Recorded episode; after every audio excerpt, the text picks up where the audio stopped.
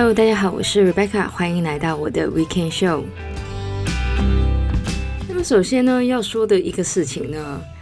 就是我开始这个一月的微目标计划的时候呢，其实是不知道今年的一月呢，原来是有五个星期天。这大概显示出我多么的 organized，而且我还是那种常常说自己是很 organized 的人。但是呢，还好的一件事呢，是我对于这个企划呢还是蛮 passionate 的，所以呢，其实我是可以 go on 好一阵子的。但是呢，我觉得 motivation 呢是一种需要小心使用的东西。我觉得 motivation 呢就像是糖果，就是刚吃的时候呢会有一个 sugar rush，然后呢很快就会 crash。所以呢，我们在吃完糖果之后呢，通常都会很想睡或是很累。这也是为什么呢？我非常建议这个微目标，因为呢，这些比较小的目标呢，会让人比较有成就感，而且呢，也不会觉得太难以维持。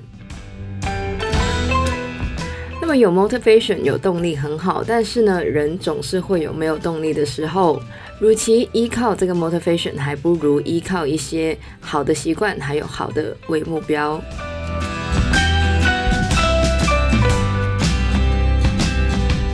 那么来到我们的这个微目标计划的第四集呢，看到这个标题也知道我们今天要来讲的是钱。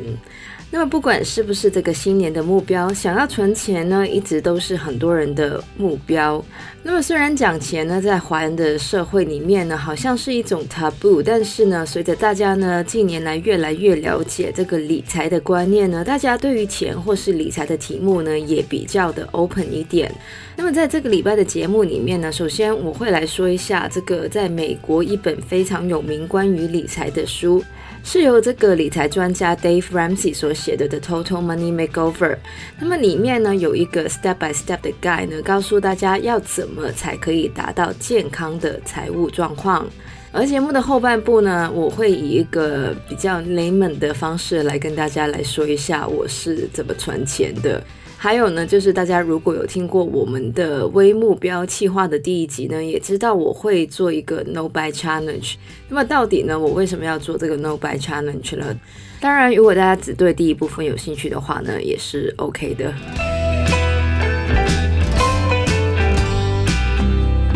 那么其实呢，我在 Adulting 那一集的节目里面呢，也有稍稍的讲过关于理财方面的一些建议。那么，除非你本身有 finance 或是经济学方面的 background，或是你对这一方面很有兴趣，其实很多人都不太了解所谓的投资理财。很多人以为自己只要有一份稳定的工作，就是一个健康的财务。不过呢，根据这个 Dave Ramsey 所说呢，很多人所谓的财务安全呢，都是一种幻觉。只要遇到一些意外的状况呢，这个幻觉就会破灭。而要避免这一种财务危机呢，最好的方法就是有计划的一步一步的改变我们的财务状况。那么这个 Dave Ramsey 呢，在这个的 Total Money Makeover 这本书里面呢，就提出了七个步骤来帮助大家达到财务健康。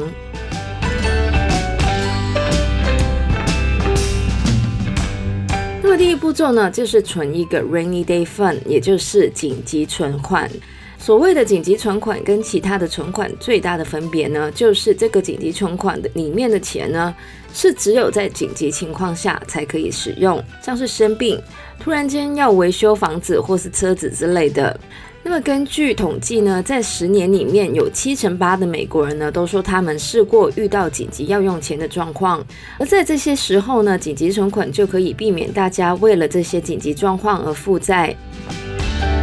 那么，如果大家还是在刚刚进入社会，或是刚刚想要开始这个理财的话呢，这个紧急存款的金额呢，根据这个 Dave Ramsey 呢，是一千块的美金。当然，这个要根据我们所居住的地方的生活指数而定。而万一有紧急情况的时候，我们要用这个存款呢，我们也应该马上的把紧急存款填补回来，这样才能避免之后会发生的紧急情况。那么当我们有了这个紧急存款之后呢，我们的第二个步骤呢，就是要偿还我们的债务，不管是学生贷款或是卡债，要达到健康的财务状况，debt free，也就是无债呢，是非常重要的。我们的社会很多时候会把这个债务正常化，信用卡的公司经常会推出新的优惠、新的卡来鼓励大家消费。那么我在香港看的最多的呢，就是信贷公司卖广告，吸引大家去贷款来买最新一季的衣服或是手机。卡债虽然听起来没有什么，但是呢，在美国差不多有七成的人呢，就是因为卡债而破产的。要处理我们的债务，最有效的方法就是列出自己所有的债务，然后从最小的债务或是利息最高的债务开始偿还。之后呢，也要避免有其他债务的出现。那么，当我们的债务越来越小之后呢，这个的 Total Money Makeover 里面的第三个步骤呢，就是存更多的紧急存款。好吧，虽然我们已经讲过紧急存款了，但是呢，这个第一步骤的紧急存款可能只能应付一些小的紧急状况。如果是比较大的紧急状况呢，我们当然要更多的存款才能应付。而所谓大的紧急状况呢，最 obvious 的当然就是失业，尤其是现在的这个经济状况。所以呢，有一个可以让我们在失去工作之后还可以维持生活的紧急存款呢，其实是非常重要的。那么一般来说呢，这个紧急存款呢，最好呢是我们三个月的原来的工资，或是呢我们六个月的开销。所以说，如果我们的工资是两万块港币，或是我们的开销是一万二左右呢，那么我们的第三个步骤的这个紧急存款呢，应该是 anywhere between 六万块到七万二左右。来到第四个步骤呢，就是要以投资的方法来准备自己的退休生活。很多人可能觉得自己还年轻，不需要想退休的事，但是呢，年轻其实更需要投资，因为这个意味着呢，你可以有更长的时间让这个钱去滚存，这也是所谓的复利效应。虽然投资听起来是一件很复杂的事，但是呢，其实现在有很多的投资工具，其实已经比以前更容易理解，门槛呢也比较低。那么这个 Dave Ramsey 呢，是建议大家呢，在完成了之前几个步骤之后呢，就开始拿出工资的百分之十五来投资基金。当然，在这边有个 disclaimer 一下，每个人的风险承受能力呢是不同的，所以呢，在这方面呢，最好还是跟一些相关的人士查询，不要呢，因为听了一个 podcast 之后呢，就把钱通通投入了投资市场，这个我是不负责的。第五个步骤呢，如果大家想要把小孩送进大学的话呢，最好呢就是为孩子存一个 college fund。那么我想呢，尤其是在美国，很多人呢十八岁之后呢，就是靠这个学业贷款进入大学的。然后呢，毕业之后，除了有一张这个 certificate 之后呢，还有一屁股的债。那么这个 Dave Ramsey 呢，是觉得要负债来交换一个可能不是太有用的学费呢，其实是不划算的。而如果真的要为孩子存一个 college fund 的话呢，市面上也有一些免税的教育投资基金可以考虑。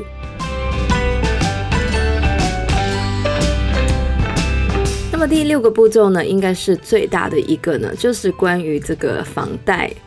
首先呢，这个 Dave Ramsey 呢是非常反对，就是大家用这个房贷来二次贷款。就算呢，我们是用这个二次贷款的钱去投资呢，这个回报通常会因为这个高利率而抵消。另外呢，这个书里面呢也建议大家选一个期限比较短，也就是一个每月这个偿还金额比较高的房贷，因为这样子呢，长时间下来其实可以存更多的钱。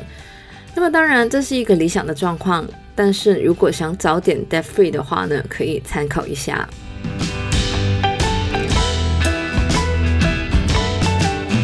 那书里面的最后一个步骤呢，就是很重要的怎么花钱。虽然理财很重要，但是也不是说要活得斤斤计较，随时都想贪小便宜。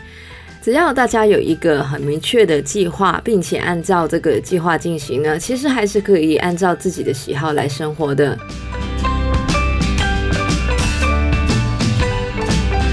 以上呢，就是这个 Dave Ramsey 的《The Total Money Makeover》，是一本非常有名也是非常好懂的一本关于理财的书。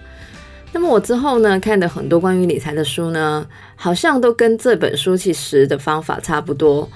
像是我蛮喜欢的一个 YouTube channel，这个 The Financial Diet 出的一本书呢，其实也跟这个 Dave Ramsey 的书里面提到的这个建议呢有相似的地方。那么大家呢也可以参考一下。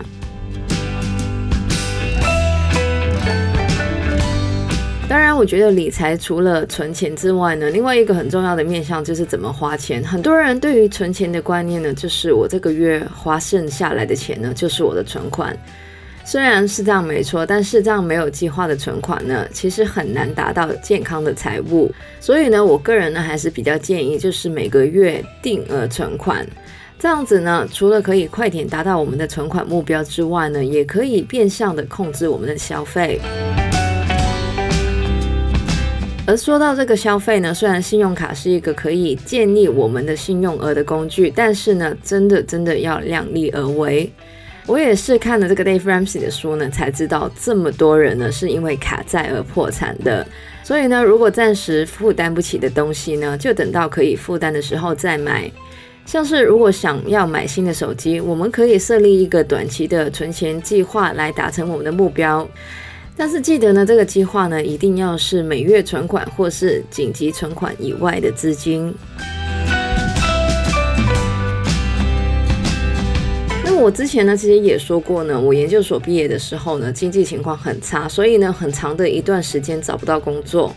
也是因为这个原因呢，我对于自己的存钱习惯呢，还蛮有规划的。这也是呢，我觉得是那个很 dark 的时期带给我最大的收获。那么当然，其实也有很多其他 negative 的东西。那么我刚刚开始在媒体工作的时候呢，真的是靠着每个月定额存款来存钱的。大家可能也知道，媒体工作的薪水真的很低。另外一个呢，我觉得很有用的方法呢，就是记账，然后呢，建立一个每月的预算。很多人呢，其实都不知道自己的花钱习惯。那么其实呢，不知道自己的花钱习惯呢，最大的影响呢，就是误算自己的开销，尤其呢，是一些习惯把剩下来的钱当存款的人。那么我个人呢，很简单的就是用一个 Google Excel 呢，记下来我每天会花的钱，然后呢，一个月之后呢，我就会知道我在哪一个方面呢，花大概多少的钱，然后呢，就用这一个来做预算。那么关于这个预算呢，其实我可以讲一集的节目。这样听起来呢，好像感觉有点麻烦，但是 trust me，budgeting 真的非常的重要。那么二零二一年呢，我给自己一个 challenge 呢，就是这个 no buy。那么因为呢，我是很重度的这个 YouTube 上瘾者，所以呢，关于这个 no buy 或是 no buy，也就是不买跟少买呢。也是我从这个 YouTube 上知道的。那么很多过去曾经有购物成瘾的人呢，都会透过这一个 no buy 来改变自己的消费习惯。那么虽然我不算是一个 shopaholic，但是呢，我也想透过这个 no buy 呢，来减少自己的物品，还有呢，也比较环保一点。那么我暂时呢是要做一月跟二月，然后四月跟五月这样子。我不知道我会不会坚持到一年都不消费，所以呢，Let's see。好了，我没有想到我这一集节目呢会这么长，大概是因为我个人觉得这个 topic 呢真的很重要。那么大家呢不要误会，我以前呢也是觉得这个理财是非常 boring 的一件事。虽然我是经济系毕业的，但是呢，我真的希望呢，这个内容呢，可以让大家呢作为参考。另外呢，我也不是一个专业人士，所以呢，如果大家需要知道更多相关理财的资讯呢，也可以自己找一些相关的资料，或是咨询一些专业人士。那么关于呢，我会怎么执行这个 no buy 或是 no buy 呢？我可能会在二月的时候再来跟大家讨论这个主题，顺便也给大家一些我的 no buy update。以上呢就是我们节目的内容了。喜欢我们节目的朋友呢，可以在不同的 Podcast 平台上追踪或点评我们节目。我们的节目呢会在每周日的八点钟更新。希望大家有个美好的周末，谢谢大家收听，我是 Rebecca，我们下个礼拜再见，拜拜。